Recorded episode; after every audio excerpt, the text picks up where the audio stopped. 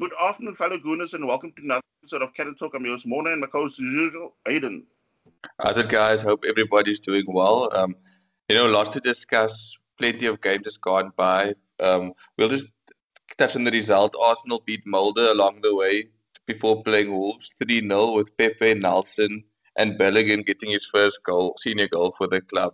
But I'm sure, you know, most of our attention was actually focused on the Wolves game coming up because points were dropped by rivals and we knew this could be an opportunity to get back into the running for top four. Yeah, Arsenal a game, you know, that I was dreading, you know, facing Wolves because the last league win was the 1st of November versus Man United. And I mean, we haven't we didn't have a home win since October the 4th against Sheffield United. So, you know, tough task again.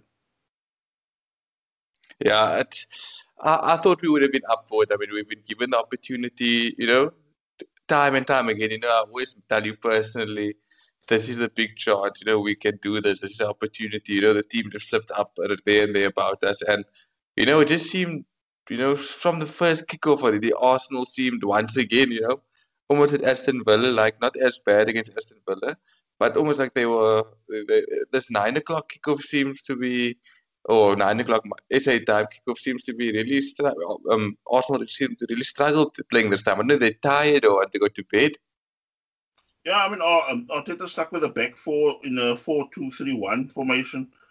Um, as you said, very slow start again, which is, you know, it's actually becoming tedious to talk about when you you don't see any sort of change, you know, where they, they you know, literally come flying out of the traps. And I mean, that's something you've been really asking for. But a big moment in fifth minute, uh, clash of heads between David Luiz and Jimenez. I mean, Luiz is attacking the ball, and I think Jimenez barely knew what he did by the time, like, you know, he wanted to just get a, clear, a clearing header.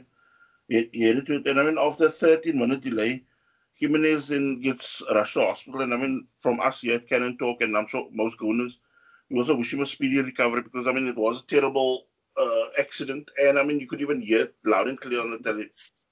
Yeah, it was quite you know a scary injury to end. Like you said, there, he, hope he um, has a speedy recovery. And you know, you would think Raul is out of the game. We think, okay, Arsenal kind of, you know, don't have that main target man, even though he hasn't been firing on full cylinders.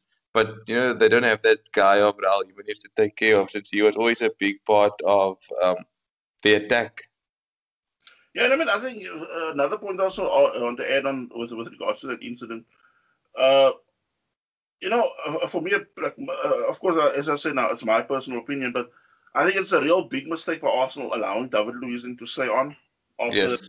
that thing because look, how many times haven't and I'm not just talking about Arsenal perspective. I'm talking of if you watch any football, if you see a, a heavy clash of heads, there's always that thing where they where they say might not uh, you might not uh, say pass the that, that staff when they give you that all that concussion testing.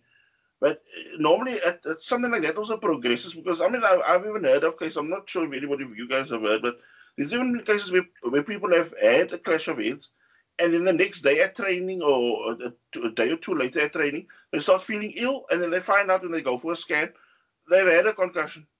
So yeah. I think it was a big mistake by Arsenal, and I mean you could see there were certain moments of his decision making it did look groggy and not like say the David Luiz we know. Yeah, you, you can't even imagine the pain he must have been feeling as well. I mean, you know, a head injury is not something you shake off. You know, those are one of those injuries that, you know, your head, you know, you're turning side to side, you have to jump up to head of the ball. And I think that kind of, you know, hamstrung him a bit in mm. terms of going in for challenges, taking the risks. And you, you, you could see a player that wasn't, you know, willing to put his body on the line I'm not not in a way that he does put his body in the line, but you know, playing with a bit of caution. Because I think for me, actually, I don't know if it was midway, like with a, you know, between the say 15 minutes when the game commenced again and and and uh, say 25th minute, where you could actually see there was this sort of. Uh, you know, almost like cautiousness by him, like you know, where he would like, as you mentioned, where he would normally go in for a talent, a challenge. He, he was almost like kind of backing away or, or allowing somebody else rather to go in because yeah, I'm sure, as I said, he, he, was probably feeling groggy all along, and, and must have been hell for him to, to also experience that now, you know, having to still play in a high octane game. And, and I mean, look, at that time also, Wolves really starting to uh, up the ante. They were starting to push forward. Arsenal was like were caught on the heels, really. And I mean, Wolves not at, at, on, at oh, I think what was the 25th minute mark, they really started taking control of the game.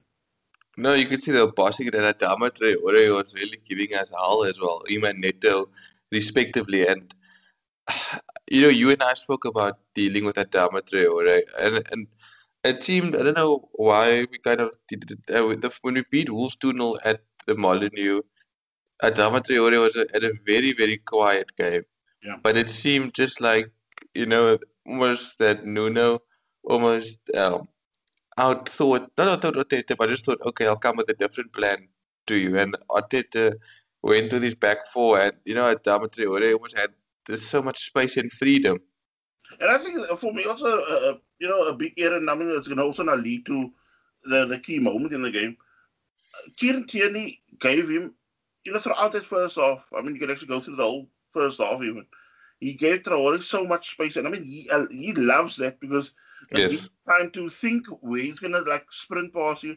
It gives him time to to almost like judge your sort of footwork if you almost like you know backing off him, whether he's gonna you know cut inside, you know get that space to cut inside or just raw past you. And I mean, the words weren't even cold, and then they 27 minute he skins Kieran Tierney because I mean you could see Kieran Tierney's almost like Yeah. his heels. Ball gets crossed into the box. Dendoncker then you know out jumps the whole Arsenal defense. Uh, I mean at, at one point I think my daughter still mentioned to me she was first kind of flagging Gabriel for it, but then when I had another look at it, Gabriel was actually covering people around him, behind him. You know that's in that area, and it's almost like the the uh, um, David Luiz, of course, leaves everything open there. Uh, the, uh, Hector Bellerin is also kind of slow to react, you know, coming back. Of course, everybody else, you know, that's ahead of Bellerin, they are also slow. So, I mean, Wolves are so, you know, literally, like, you know, pardon the pun, swarming in the pack, you know, around that whole Arsenal area. And I mean, by the time De, uh, Dendoncker ends up clipping the crossbar with his powerful header, the ball comes out. Nobody's really reacting to the, the, the uh, loose ball. And I mean, Neto swoops home and slots it in 1 0 Wolves. You can see that, like, you know, Arsenal's a trick, few tricks with players. I mean, if you Dendoncker could fit in Arsenal and him and Partey could have a lovely partnership because, I mean, you look at Xhaka, I think, I don't know if it was that, there was another corner or it was that where he out jumped Xhaka like heavily to, to header that ball against the crossbar. And you think to yourself, you know, you had this, there's a commanding presence right there. And you'll see all over the pitch. You know, we always say, you know, you want someone with chalk on, to get chalk on his boots at Arsenal. Look at Adama Traore leading up to the goal. He gashes um, Kieran Tierney and puts the cross in. We don't have that. Why couldn't we have signed uh, Adama Traore? In you know, you at, at the moment you're looking at uh, on the wing you have Nicholas Pepe and or the play Willian or something like that. You you you almost have a player that with the Adama Traore who causes havoc regardless who he plays. I mean, if if you switched off or give him an ounce of space, he will punish you. And that's what they did to Arsenal now. 1 0 down. And you're thinking to yourself, you know, as an Arsenal fan, here we go again. It's almost like that negativity hits you the moment that goal, goal ball goes in the back of the net. And then, of course, you know, three minutes later, what uh, you know, for us schooners, it was like it felt like against the run of play. Arsenal go up with the one, like you know, re attack. Willian ends up getting for once, a, you know, pinpoint cross. And I mean, Gabriel ends up doing one of those what you would normally call a, a training looping header. Because I mean, he ends up heading the ball goalwards, and I'm still thinking, okay, uh, Patricio has this. But I mean, when I saw the sort of loop or arc on that ball, when it just like dropped into the net, I thought, wow, that we really stole that goal. One. I one. feel sorry. I feel sorry for Gabriel. Eh? I mean, Yeah. You know, he- he's of player that you know, if Arsenal don't sort out their problems in the next year, maybe, or you know, you could be on the radar of Barcelona and or Real Madrid, or you know, even a Liverpool might want him to partner with Dijk. And I'm not even exaggerating. He's a top quality centre back. I mean, there's somebody we've been crying out for years. And if you can get the right partnership with him before it's too late, because they like there's something I'll probably touch on after the game, you know. But that that is a good goal from Arsenal, one one, and you're thinking, or I was thinking personally, can we flipping at least salvage some points here because we need it, and there's a, the opportunity is there. But I mean, you know, you know, after the kickoff, uh, back into our goal, and yeah, you know, Neto ended up forcing Leno into a save, you know, with Wolves really upping the tempo now. And I mean, they, you know, it's like they knew, okay, we not scored, so now they're to take now full advantage now, you know, pressing us. And it's almost like we were getting into that point where I was telling you where sometimes we end up sitting so deep or playing so deep. It's when, when teams get a sort of stranglehold over you, we can't really get ourselves out of it or, out of this sort of rut. So, you know, we end up getting just caught on our heels. Everybody starts, you know, being almost like half compact on each other at the back. And it, was like, it just adds to the confusion. And I mean, also there again, the way it ends up playing out, 42nd minute, Leno then ends up f- fumbling a, a Neto shot. And I mean, Podence bundles the ball in. I mean, a little uh, like an ugly goal, but I mean, he ends up bundling the ball in, and it's 2 1 before the halftime. But he used some good, you know, presence of mind there to flick it over this oncoming sliding Gabriel, little volleying it past Leno.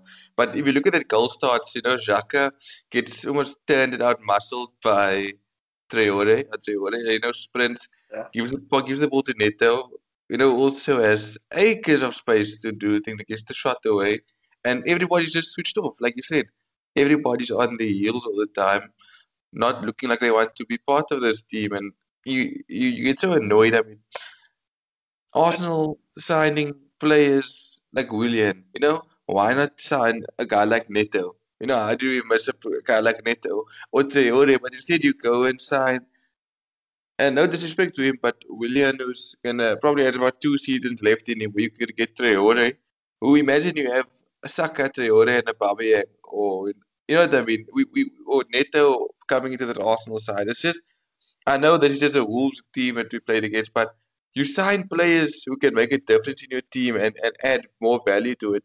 But, you know, as it goes, we keep on signing sometimes players who, who, who are liabilities at times to the club. And think for me also, what, what, what this game also showed at that point was, uh, you know, Granit Xhaka is just not good enough because, you know, people can, or sometimes, uh, you know, if he plays a few good games, you, you know, you give him the credit and that. But I mean, you can see he, he's really struggling because he's also even gotten to a point now where he's reverting back to his old self, where he's now playing almost like 40 or 50 passes in his own half instead of driving the team forward. And I mean, he's got no idea. Like, he to end up with that, that expensive passes. But I mean, it only gets that far done, you know, the job done because most of the other balls that he ends up playing gets intercepted. And by the time it does get intercepted or he gets, you know, bundled of the ball, you don't have the legs to go back again to, to, to go into defensive mode. So it's all sorts of chaos now. I mean, I don't know. Maybe if, if say Partey comes back from the injury, maybe you can see sort of uh, Xhaka form, you know, eating the form again. But I mean, for me right now, especially when you're looking at him now to kind of stabilize the midfield, it's a total wrong option. No, I think with Xhaka, you know, if you can maybe tell him to kind of just sit in that quarterback role, play a Partey and someone else to kind of just run between and all he needs to do is just pick up the ball and distribute. He'll play a better game. But the moment you tell him you need to, you know, run forward, run back, run here, run there, he struggles. He just needs to be told, sit in front of the back four and maybe just pick up all the loose balls and distribute. But otherwise, you're going to keep on having the same problem. And one guy also just want to mention, sorry to, uh, to interrupt, but if you look at Fabinho, he don't look like somebody that got yeah. so speed on him. But I mean, if he makes a mess up in the opposition half, he, I mean, it's guaranteed that he's going to track back, and I mean, he's breathing down your neck already, and he's going to probably get in a tackle ahead of you. Yeah. His tackles are second to none. Eh? Like, have you seen his timing of his tackle? Yeah. You know, sometimes you see a guy getting away, and you just see him takes the guy out, ball and all, and we miss that in the team. You yes, you have a Thomas Partey, right? He's a very good signing, but you need someone who's going to work alongside him because you can't. You're not going to get the best out of Partey if you're just going to expect him to do everything. So Arsenal need another guy, either like Partey or like, you know, Fabinho or Xhaka can maybe start taking that kind of role and responsibility where he just sits. Yeah. Because Elneny, you know, also does a good job working off the ball. But, uh, you know, we're struggling for that second guy. I don't know if Lucas Torreira would have added the difference in that position with Partey. I don't know. Um, then back to the game. Uh, David Luiz wounded started opening up again in the 44th minute just as we entered now um, half time. Second half, uh, Luiz was inside by Rob Holding. Um, also, I mean, you could start see, uh, you know, as the game now started you know, going into its form again. Wolves did try attacking for some part, you know, in the in the early parts of the second half, but also they were getting towards also so, sort of what we have, we hold. So it's not like if you're gonna come at us, then we'll probably counter attack you, but we're not gonna go, you know, all out attack like the you know the natural game. Um, I think it, uh, I think um, Traore then ends up getting booked for diving. I mean, it was a a good challenge by Gabriel. I mean, I think he just pulls his foot away in time when Traore is about to start throwing himself to the deck. Uh, Arsenal, of course, then you know have this typical brain fart moment where Bellerin again ends up giving a needless back pass. I think that that Podence ends up uh, nicking in to steal, but I mean Rob Holding comes to clean up the the mess that Bellerin left. Oh, it's uh, we we just seem so nervous, and you know, it's like the, the, the, these players lack self belief. You never say these are the guys that you know beat Wolves the end of last season, beat Liverpool, beat Man City, and beat Chelsea. You know mm. what what has happened in that time to now, and they just struggle. You know, they yes they made opportunities in the second half, but you have to look back and ask yourself, you know, were the Wolves really quaking in their boots? Mm. I mean, 65 minute Willian comes off I mean, but I mean, but for the cross, there was nothing. You know, that led to the Gabriel goal. There was nothing really contributed to the side. So he comes off. Uh, Reiss Nelson comes on, and for me, that was almost like the moment where you could actually see Arsenal look fresher, look yes. like a more attacking threat because you could see Wolves at one point. You could see also the way uh, Nuno Santo was also making his his changes where he was trying to think, okay, we have to be a bit more cautious. We can't just now, you know, go toe to toe with him now because they now got the upper hand. And I really thought the sort of momentum we were building up, we were gonna sort of, you know, get the edge over them. But this is now gonna lead me to a problem that's it can even be a talking point within the the podcast now. The sort of attitude that Aubameyang has because. Yes. You know, he ends up charging down a Rui Patricio goal kick. And I mean, I, you know for a fact, how many times we saw last season also when he charges down people's uh, the goalkeepers goal kicks or, or you know kicking out of the area. He, he's so quick to react. I mean, he's either going to score from it or set somebody up for a goal. But I mean, for me, it's like he did not even know what he must do because I just thought, you know, with with a bit quicker reaction and you know mental now, he's going to now somehow conjure up something to to bag a goal. But I mean, he ends up dallying on the ball. Like his touch is also so loose and I mean, I honestly don't know what is going on in Aubameyang's head at the moment because, yes, I could understand if there is like totally nothing coming our way, but you know, the team is at times trying to carve out chances for him, or at times even Laka. But it's like you just don't have that sort of cutting edge that we need, and especially eh, when your form is low, you need to you know pick up any sort of scrap like this and, and score. Yeah, yeah. There's a few things I want to touch on. You know, after we, we finish with the game, or after we finish with you know all the games about about uh, uh, Aubameyang in general and the team, but you know, you, you, you, just, you just couldn't see anymore. You know, Arsenal like you, you know the at the game headed off. You know, into late seventies, 80th minute. Mm. You know, I've mentioned this like many times, and I probably sound like a broken record, but you remember Arsenal, even like you know, even when we weren't successful in terms of it's silverware stuff like that. But come 70, 80, 90 minutes, you know, Arsenal would hammer at you until you know they maybe sneak in an equalizer or something. But it's just flat. The team doesn't even the team doesn't even seem to worry anymore. At at, at when it becomes like you know 75th minute, 80th minute, the team just set up their store and the game just you know peters out. Lacazette then comes on in the 81st minute for Granit Xhaka. And I think then I think a minute later, fantastic ball by Bellerin. And, you know, I was really thinking to myself, you know, this is now a, a on the money cross. You know, let our main man yeah. you know, this ball. And what does he do? He just like barely glances the ball sideways. And I mean, he's not even working the keeper.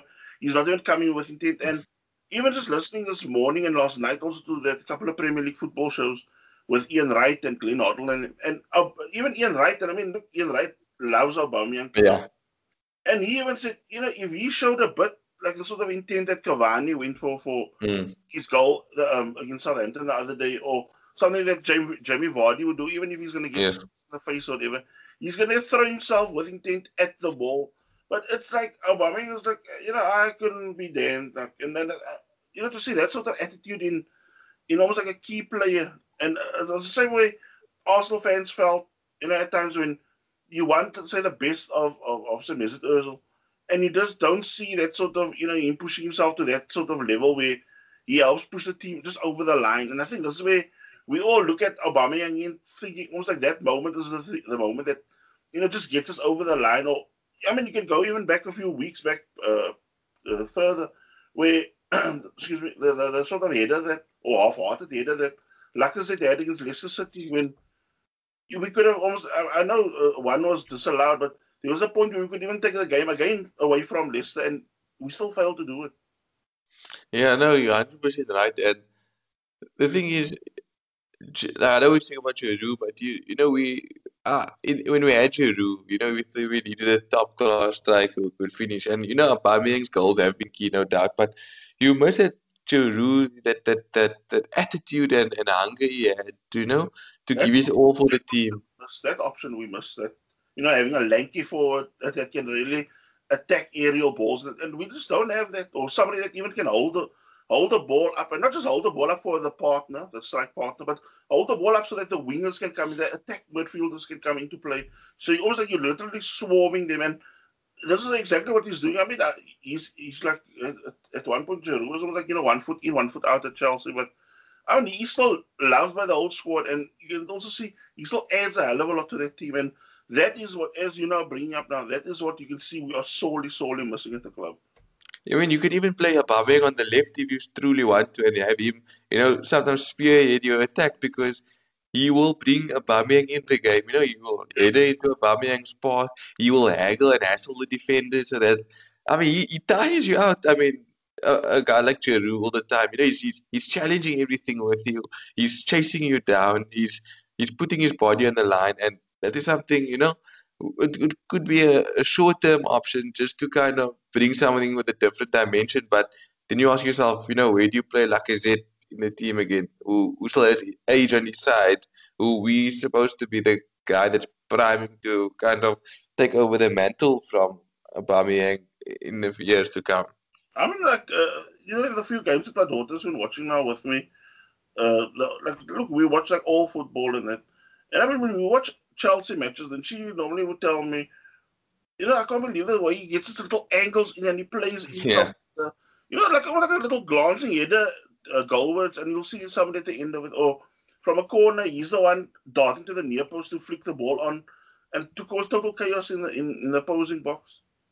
And mind you, he's, he's he's contributed to a lot of assists for uh, key assists. You know, you talk about both FA Cup finals we won, Hull City and um, Chelsea. And yeah. you also just look at those goals he gets, you know, when he sticks his head in or he, he does something. He always does something. And I guess as an Arsenal fan, you know, me personally took it for granted until he left and he started realizing the hole he, left in the side. Yeah. So, I mean, you know, I think Arsenal were too hasty in, in, in getting rid of him because I still think, yeah, he had a lot to offer. And I mean, I think even he knew he had a lot to offer. And I mean, since he's, he's kind of at times it looks like he's also get he's, he's getting taken for granted also at Chelsea right now. So I mean, you can see he's somebody that like wants to be loved, but you can see Lampard is not really he's gonna yeah. squad player, but it's not really gonna you know be you know getting cemented in that that first team squad of Chelsea. Yeah, it's, it's but yeah, and, and and I guess it's, it's starting to show that, like you said, we we're missing it in the squad, and we just couldn't trouble Wolves, and and like you said, if Arsenal don't trouble you with their with their style of play that they initially you know set up to play, yeah. then then then then there's no way getting around it. Like they're going to struggle, and then there's no plan B. So we need somebody in that mold at least, if not Giroud, because he's 34. So you know you don't know how long how much you can get out of him. So yes, no, you don't know, no cigar getting the equalizer Arsenal end up losing 2 1 full time score. But then, and, and I mean, for me, shocking reading at the end of the game. After 10 games, five losses, and 14th in the league. Yeah, it's. I mean, even Roy Keane had a go at us saying that uh, uh, he thinks we won't get relegated. We're good enough to not get relegated. But yeah, yeah so I mean, you got to wonder you know, where to from here. Mm. So we switch our attention now to Arsenal versus Rapid Vienna. A nice distraction to in the league. Um, the Austrians hit to London, you know, chasing second spot in Group B. Since you know, I think Molde slightly has you know uh, edge over them at the moment. Um, 2,000 Gooners were already allowed into the stadium as UK clubs now you know allowing small amounts of fans back in, which was I mean amazing. Not only sight but also sound because you could actually hear. You didn't need EA Sports supplementing the audio, but I mean, you had now you know real crowd singing, chanting, and I mean for me uh, there was a real buzz. And I mean even b- before the game, people like Martin Keown and Peter Crouch that were um, the pundits on the evening. Even they also said they had like goosebumps just listening to them. Yeah, I guess one takes for granted all these things that, that COVID took away, and it's good to see the fans are, are back in action again. I mean, they play a big part Yeah. in willing the team on, especially you know in a game like Wolves. Uh, previously, we had fans cheering you on. You know, maybe a different result, but I think Arsenal made a lot of changes from the, the, the league game, so we almost saw an entirely different squad coming up, and good to see Pablo Mari back in the team again. Yeah, it was a full 11 changes for, for Arteta. Uh, the starting 11 was Runarsson, uh, Cedric, Mustafi, Mari, Kolasinac, and then midfield was Nelson, Pepe, Elneny, uh, Ainsley Maitland-Niles, which was surprising and all, but actually a ple- pleasant surprise because we all know Maitland-Niles wants to be in that slot. Um, up front, we had uh, Lacazette and Nketiah, and I think the formation, even though they put out 4-2-3-1, the more I was watching the game, it's like, you know, when the game started, that you could actually see the game taking shape. And it was actually something like a 4 4 1 1 because Lacazette was playing more like a central attack midfielder or, or slash number 10. And Nketiah was, you know, leading the line. What was your thoughts, the, the sort of setup? No, I, I enjoyed it, and I think, um, like I said, you know, you, you see you could possibly work around having like I said playing with a Aubameyang if you do a similar sort of formation like that where they play, um, like I said, as a cam a, or second striker. I think it allows him to get into the pocket of space. Mm. It allows him to you know distract defenders to put players out of position, and it will allow Aubameyang freedom. So I think it allowed Nketiah more of a how can I say, you know, in Nketiah when he plays up front, he struggles because there's no support. And I think it brought out more out of Nketiah, and I think this role could be a bit more suited for Lacazette, funny enough. I mean, what I actually enjoyed, I mean, of course, look, we still go through, you know, slot by slot with, with how things go, uh, highlights and, and that in the game. But I think what I really enjoyed about watching was Nketiah's game, and I mean, you know, I'm I'm normally one of his biggest critics, but I Yeah. love the way he was doing the sort of runs that Michael Owen used to do back in the day for Liverpool, where he Yes. would run like do a diagonal run, and he's like taking two to three players with him, and I mean, it almost like just opens up everything, and I think that leads, uh, you know, that one point where where uh, Maitland Niles ends up. I mean, uh, we're still going to get to it, but the Maitland Niles chance that was something that Eddie Nketiah of all people created. Yeah. No, I, I agree. I think i- i- if you get the right personnel playing in the positions, I mean, you you, you can make it work. Yeah. So the deadlock gets broken 10th minute. Uh, our new number 10, like I said, picks up the ball, the loose ball in the middle of the uh, Rapid Vienna midfield. Uh, you know, he ends up just, you know, kind of lining himself, getting, uh, edging himself forward, and almost like out of the blue, he just lets rip with his rocket, and I mean, just zipping past the keeper, one nil Arsenal, what a stop. Yeah, you know, I only we could put that in the Premier League, but yeah, the keeper didn't know what to do. So it reminded me of Alexis Sanchez versus um, Aston Villa. Was Sheikh even just smiled afterwards because he knew. But yeah, what a shot and what a way to start the game. And I think he needed that. It kind of gave him that boost of, of like, you know, when he, you could see that the way he celebrated how much this goal meant to him. I don't know what I love the idea of the game, and I mean, of course, yes, I know it's just say people will say yes, it's just Rapid Vienna, but for me, it's it's just you know to have a start like that again was almost like you know giving you that, that sort of throwback to you know when we were like you know wiping teams off the, the you know the park because just the way the start is so you know intense and aggressive because look the tackling was going in hard, the pressure was almost like half smothering them at times, and the constant you know interchanging of players and the running of the ball. I mean, I loved it. Yeah, Reiss Nelson made a massive difference starting, and I actually hope he starts on the weekend because he's he, he adds a lot to this pace. he's very quick thinker on the ball. He doesn't hold it too long, and he always looks to play someone in space. Yeah. Uh, 18th minute, then Reiss Nelson ends up taking a corner. It beats the whole Rapid Vienna squad, and uh, Pablo Maria, of all people, nips in and scores 2 0 Arsenal. Good way to get return. And you know, there's one thing that always stuck to me um, that you mentioned, and you mentioned it way back in one of the podcasts that the Arsenal defense always seem a bit calmer when you have Mari, Mari in the middle at the back. I mean, you could put Mustafi next to him, and there was a time Mustafi was playing well next to him as well. But it's just, I, I think Mari, if, maybe even Gabriel could forge a partnership, you know, with Luiz deputizing when he needs to. It, it could maybe be something that could work moving forward. Look, I know, of course, early days we've seen him only like you know, say in a handful of, of matches, but it's like he doesn't get flustered even when you know the heat is on him. And I mean, if you take, as you now mentioned, if you take that sort of attitude and you put him alongside somebody that that has the sort of desire that that uh, Gabriel is, I mean, it, it, could be a hell of a, a combo in, in, central defense. Yeah, it, it, it seems like it could work. If you put a decent thinker in front of him, like yeah, yeah. um, I, I know I know we'll probably get there, but that Højbjerg of um Tottenham, you can see when their wingbacks push forward, he almost slots in as that that third centre back and splits the two centre backs so they can cover left and right. We need to start doing that as well. Well, uh, like you know, you mentioned it, Fernandinho does it, Fabinho does it. We need that one player, and it can't be Partey because Partey, you know, is all over the field. That that just drops in and adds that extra body. But you know, good goal for Pablo Mari at you know 2 0 to Arsenal. And then 20th minute, that's the moment I was not talking about where Ainsley Maitland Niles gets the ball, just I think inside the, the Rapid Vienna off, you know, ends up not getting tackled, goes on a sort of loping run. Uh, you know, you, you, can see everybody's like, you know, kind of cautious to what is going to happen, like as he's approaching the goal. And, you know, as I said now, Nketiah does this cross, I think about two guys with him and you can actually see almost like you know the the the, the, the tide opening up, the Red Sea, I should say. they open up, and I mean, it, it gives Maitland Niles a perfect opportunity or perfect channel to run through. But I mean, he ends up, I think he got them like too excited, and then he ended up just uh, banging the left foot like wide of goal. Yeah, it's, we we started playing more attacking brand of football. I didn't know even have to do with the formation change or the personnel in the various positions that were, how can I say, more players playing with less free, with less pressure, you know, not thinking to themselves, okay, we have to get the result, we have to get the result.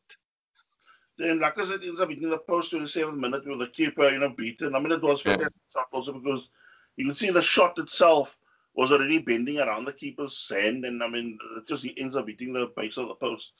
Uh, the 44th minute, Nketiah then finally bags his goal. Fantastic work by Pepe on the left flank he ends up playing the ball against the run of the, the Rapid Vienna defender, which, uh, you know, by the time he, he can try to adjust himself to get to the ball, Nelson was already there and teeing up, and Nketiah first finds a shot at the keeper, but the ball ricochets and he ends up just uh, glancing a header past the keeper.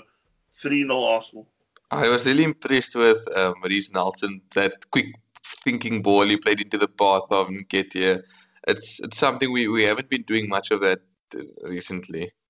Yeah, because I actually thought he was going to have a pop a goal. Because I mean, just the way Pepe Pepe's pass already put that defender, you know, on the back foot. I thought, okay, here's your opportunity to get control of the ball and you know shoot. But I mean, per, I mean the way he tees it up for for for Nketiah was almost like what you see in, in a training ground video. No, hundred percent. But three 0 Arsenal at the half, and you, you know, basically qualifications sorted, and you just wanted the type of attitude Arsenal would come out in the second half. Arsenal, of course, you know, come again out firing second half. Uh, they have a penalty denied. I mean, it, it was a close or a very tight call with, with the decision. But I mean, it's since VAR is not in that, so, you know, the ref played on. And immediately with that counter attack from uh, Rapid Vienna, uh, Koya Kitagawa, he ends up bagging a, goal totally against the run play 3 1 Arsenal. Kolasinac did try his best. I know you always slate him for his defensive awareness, but he, he did very well there until shame and eventually it will end up in the net. What was it first? A block with the backside, yes. the chest. Yes. The, the third opportunity goes in. But it just shows how, you know, it's 3 1 at the time, but it just shows you, you know, you mentioned it with a um, shot of Leno where that Podence capitalizes because everybody switch off and both goals of Wolves actually. But you see it here as well. You know, Kolisi he's trying his best there, put his body in the line, the ball loops up, and like the players are just like watching the ball instead of like you know trying to be aware to to make close down. Yeah, everybody was just ball watching, but Kolasinac and and, and uh, Runarsson. So typical Arsenal.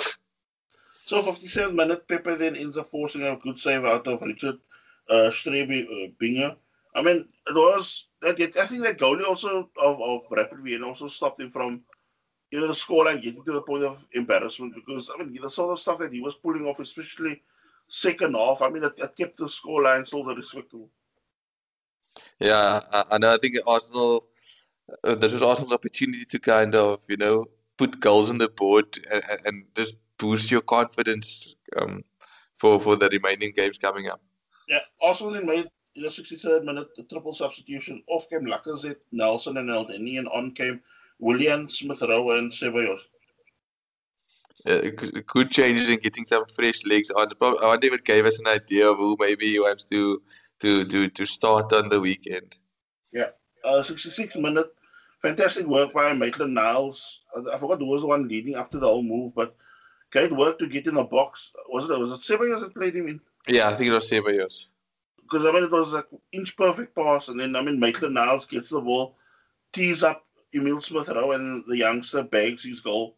4 1 Arsenal. Good to see him back on the pitch again in Arsenal colours. Yeah, I love though, you know, we could actually hear the microphone chatter as they were celebrating the goal. Where they were giving, where I think Maitland Niles, you know, I forgot the line that he, actually told Maitland Niles so it's almost like you know you got your goal for you know in the game. Well, that's good. It's good to see that camaraderie still there in certain players. Yeah, uh, 70th minute, Mustafi then came off, uh, and then you know the long forgotten Callum Chambers he made the squad. I mean, I was so happy for him because look, his injury came also at the worst time because he was just hitting a sort of yeah patch for Arsenal, and I mean, I think it was still the Chelsea game where at that up to the point where he got injured, he was like you know dominating the game at the Emirates, and then he came off, and it's not like every the whole game plan actually went out of the window that day. Yeah, it's good to I hope he can get back to his old form because I mean, you know, there is still potential there for him. I mean, it's just unfortunate every time he's been plagued by injuries. Then 80th minute, Ceballos and Ezra, you know, finds a shot at a free kick at goal, which then the keeper just saved. I mean, I first thought it was like you know a real fantastic free kick, but when I saw from behind, yeah it wasn't like it just bent around the wall, but it did it something like straightening out, and it was like a straightforward save for the keeper because I was actually thinking he was gonna try to gun it for you know the left or top right corner, just one of that to get the keeper really working. Yeah, it seemed like he just needed to hit it a bit wide. It started free kick a bit wider to get that bend to come in like he, he did. That's why it probably ended up so close to the keeper. Yeah, then 81st minute, Callum Chambers in there's a, a corner headed uh, like one of his the corners headed off the line by Ercan Kara. I mean, it was a good looping header, and I mean, it was you know on the money for to be a, a fifth goal. Yeah, it would, have, it would have been nice to have a nice high five uh, and scoring five at the Emirates. It would have been a good uh, confidence booster since we've been always running a drought there recently. Yeah, I think we also need a good flood of goals. I mean, I just hope we can get a sort of flood of goals also in the league eventually because it's almost like the goals have dried up there and we kind of free scoring in the Europa League. I guess I guess it's the personnel playing with less pressure on his shoulders. I think I think Arteta was maybe maybe too rigid in the Premier League, where he plays with a bit more expression and freedom in the Europa League. Yeah, Arsenal in the group uh, as winners with one game to spare, and so I think you know with the last game against Dundalk in Ireland, it's probably going to be a you know probably everybody that has not gotten a game, so probably a very inexperienced side. I mean, unless he still wants to go further, but like, you know, really force home the advantage. But I mean, I, I, think you would probably want to, you know, save as many as you can and just let say the youngsters play because look, Dundalk have I think lost just about every game. I think they probably drew one game maybe, but I mean everything else they've lost. And and, and I do think also that you know, I th- and I'm not sure the date, but the the the Carabao Cup quarterfinals is coming up very soon. Yeah, that is a game I think coming up. I believe uh, something like two weeks time because I think next week is still the last round of yeah. Champions League, Europa League ties, And then I think the draw could be already there for the knockout phase. You know, before there's like a big pause in the tournament. Um, we now just spread our attention out to the North London derby, big bet, big oh. Spurs versus Arsenal. Um, this is now you know a North London derby where Spurs haven't lost now to Arsenal in the last four matches.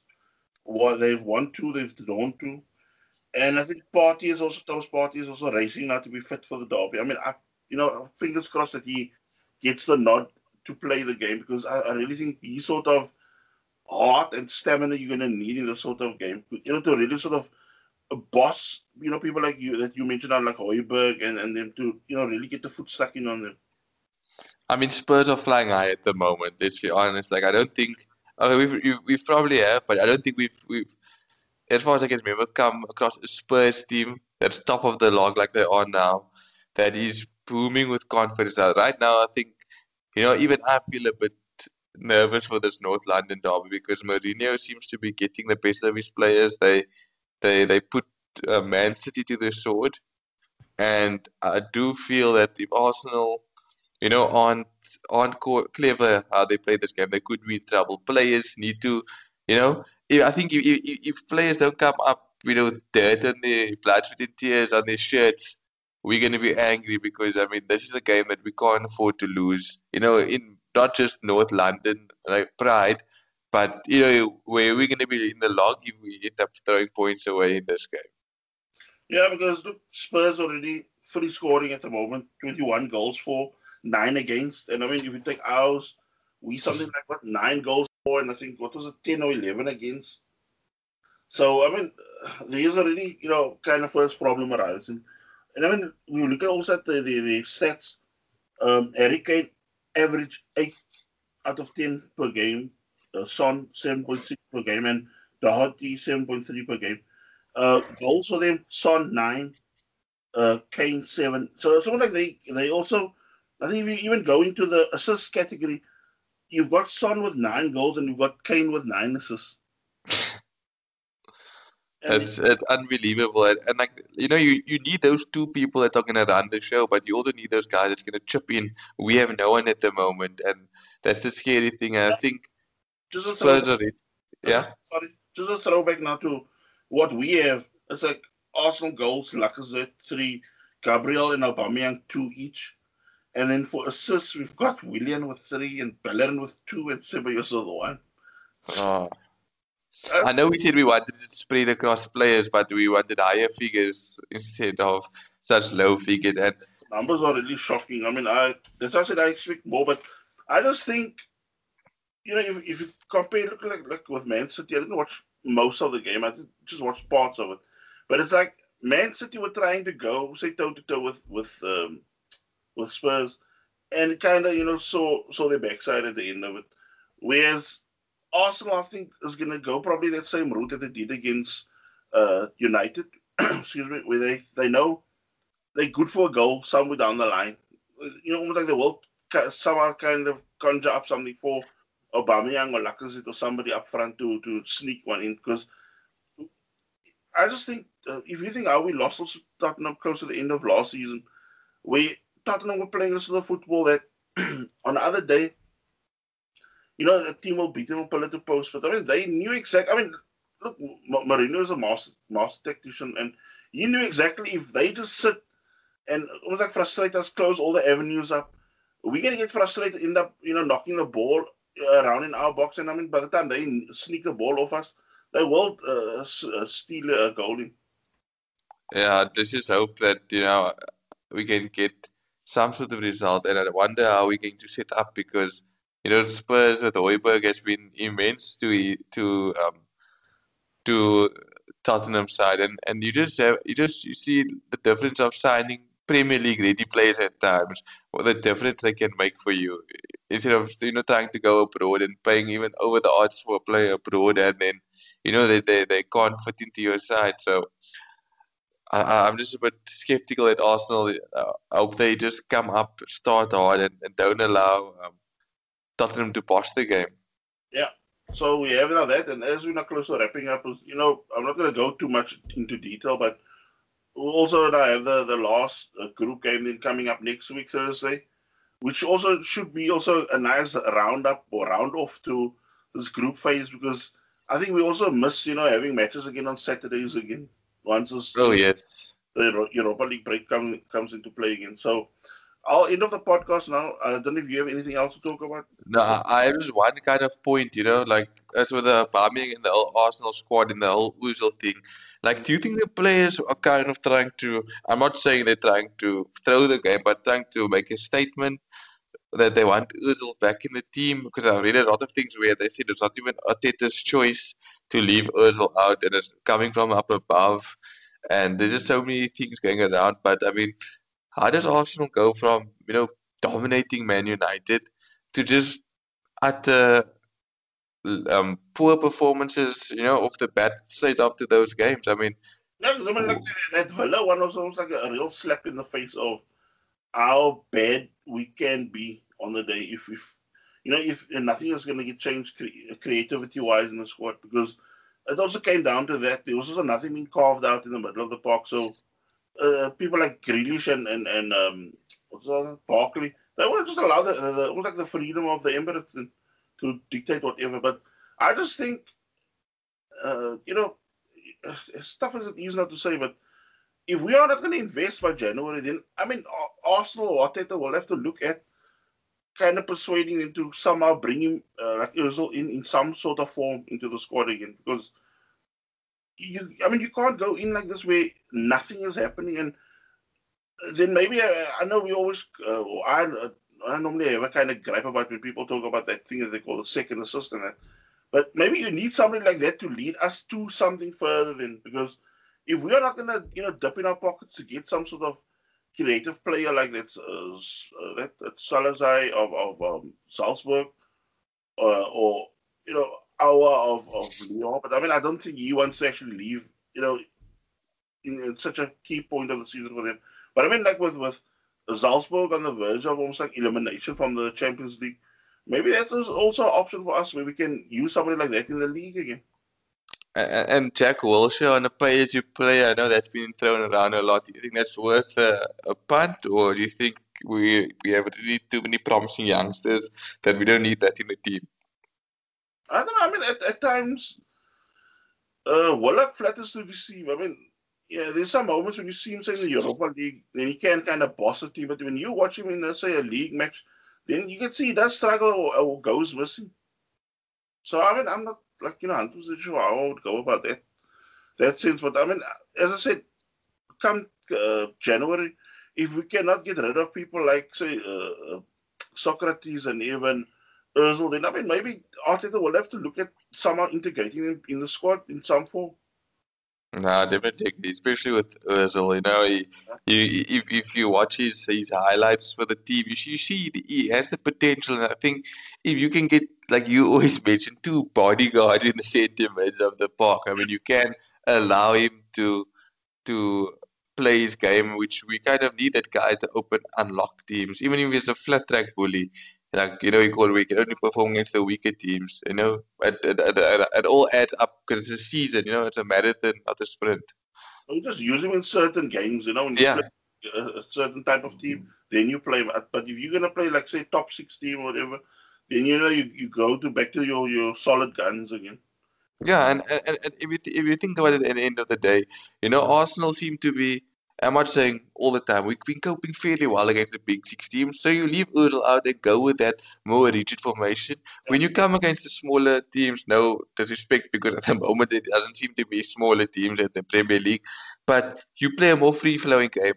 It's almost like you know you need to kind of play the Wenger way against the lower teams and the Arteta way against your big six teams. Uh, that, that kind of combination could help you win a, or end you in the top four, or at this point now, at least get us in the top half of the league. But yeah, that's all I have on talking points. Yeah, that's a good point to uh, wrap up the podcast with. I hope you guys have a fantastic weekend. Let's hope the North London Derby, you know, we can get something out of the game because I mean it's going to be one hell of a game. So take care, guys. Stay safe. Bye. Stay safe, guys. Let's hope we can win at White Hart Lane.